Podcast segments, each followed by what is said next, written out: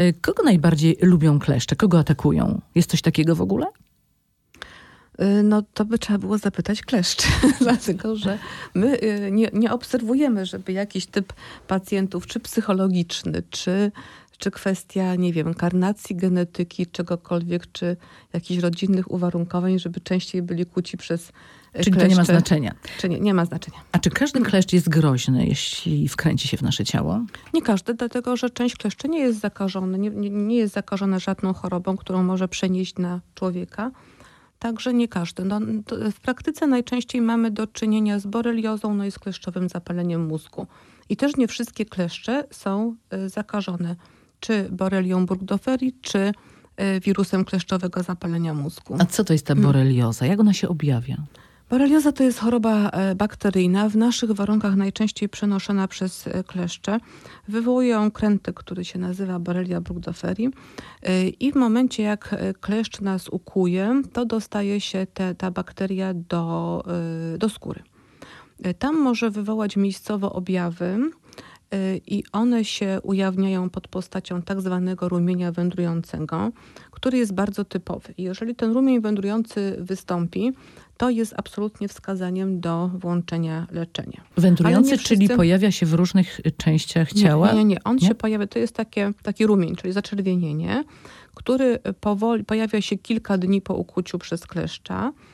Y, potem on się rozprzestrzenia, także rośnie. Robi się coraz większa średnica tego rumienia i zaczyna się w środku przejaśniać. Ale cały czas to jest to samo miejsce. To jest to samo miejsce, ale mogą też zmiany skórne pojawić się w innych miejscach niż y, miejsce ukucia przez kleszcza. Może być tak, że y, jest, to się rzadko zdarza, najczęściej u pacjentów, którzy mają zaburzenia odporności, że albo poza tym miejscem ukucia jeszcze w innych miejscach są rumienie, albo pojawia się ten rumień in, y, gdzieś indziej, natomiast to jest sytuacja zdecydowanie rzadsza.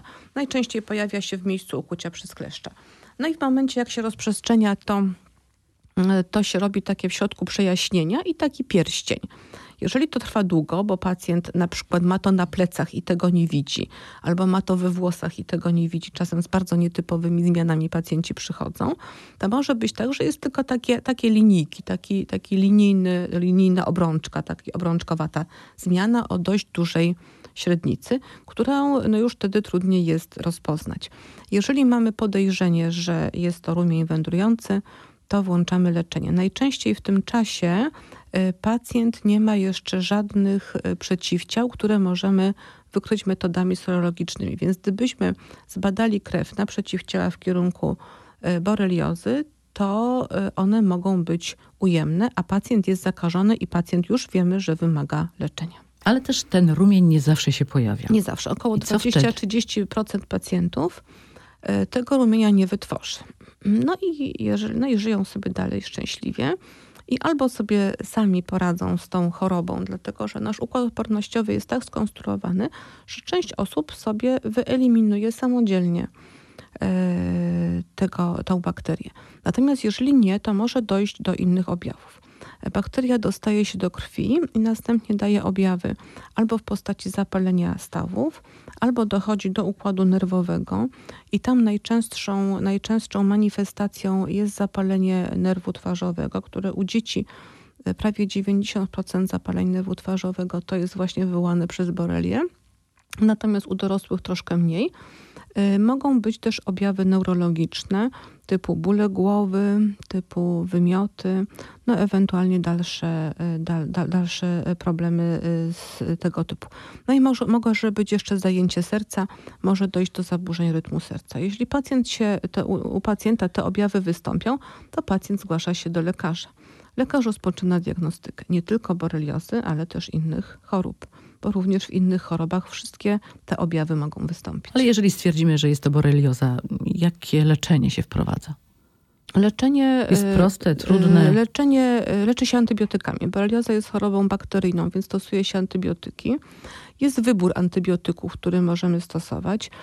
Antybiotyk należy dobrać tak, żeby on penetrował do miejsca, gdzie jest stan zapalny. Jeżeli mamy zapalenie stawu, to antybiotyk musi penetrować do stawu, bo tam jest bakteria, na którą musi działać. Jeżeli mamy neuroinfekcję, to antybiotyk zastosowany musi przejść przez barierę krew-mózg i tam zadziałać. Y, Zazwyczaj mamy poza neuroboreliozą, y, to mamy y, wybór antybiotyków i też należy antybiotyk dobrać w zależności od ewentualnych działań ubocznych, jakie mogą się pojawiać. No i rejestracji leków, bo na przykład doksycyklinę możemy stosować u dzieci dopiero powyżej 9 czy 11 roku życia. Nie możemy u młodszych dzieci zastosować. Y, I w zależności od tego lekarz dobiera y, leczenie, które trwa zazwyczaj od 2 do 4 tygodni. Y, Mamy tego kleszcza wkłutego, tak? Bo tak fachowo powinniśmy Mhm. powiedzieć, że kleszcz kłuje. Jak go bezpiecznie usunąć z naszego ciała? Usuwanie kleszcza w ogóle nie powinno być problemem, nie jest trudne. Y, Usuwamy go takim okrężnym ruchem. Y, Niektórzy pacjenci mają objawy, czy- obawy, czy sobie z tym poradzą. Y, Są w aptekach powszechnie dostępne, szczególnie w tym sezonie od marca do października, gdzie te kleszcze y, są. y, Są dostępne sprzęty, y, które służą do tego, żeby kleszcza usunąć. Jest ulotka, jest dokładnie opisane, jak to zrobić. Nie powinno to stanowić żadnego problemu. No i miejsce po ukłuciu kleszcza, które jest zawsze miejscem mniejszego, no malutkiego, co prawda, ale jednak uszkodzenia skóry należy odkazić. Mm, Często słuchacze też pytają o to, czy takiego kleszcza powinniśmy oddać do badania, czy on nie jest zarażony jakąś chorobą i Nawet przeniesie jeżeli, na nas. nawet jeżeli y, my takiego kleszcza zbadamy, no to co wtedy? Będziemy leczyć kleszcza?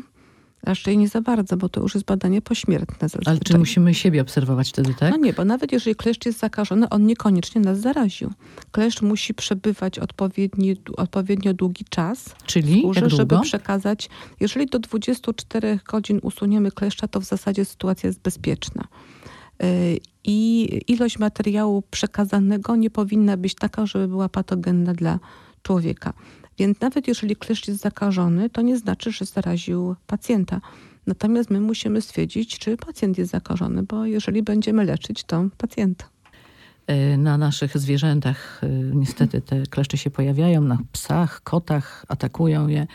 Y, Wyciągamy te kleszcze. Czy jesteśmy w jakiś sposób my ludzie zagrożeni? Nie, nie, dlatego że kleszcz musi się wbić i odpowiedni czas przebywać, mieć kontakt ze skórą człowieka, żeby y, przenieść y, choroby, którymi ewentualnie, które, które, mm, które przenosi.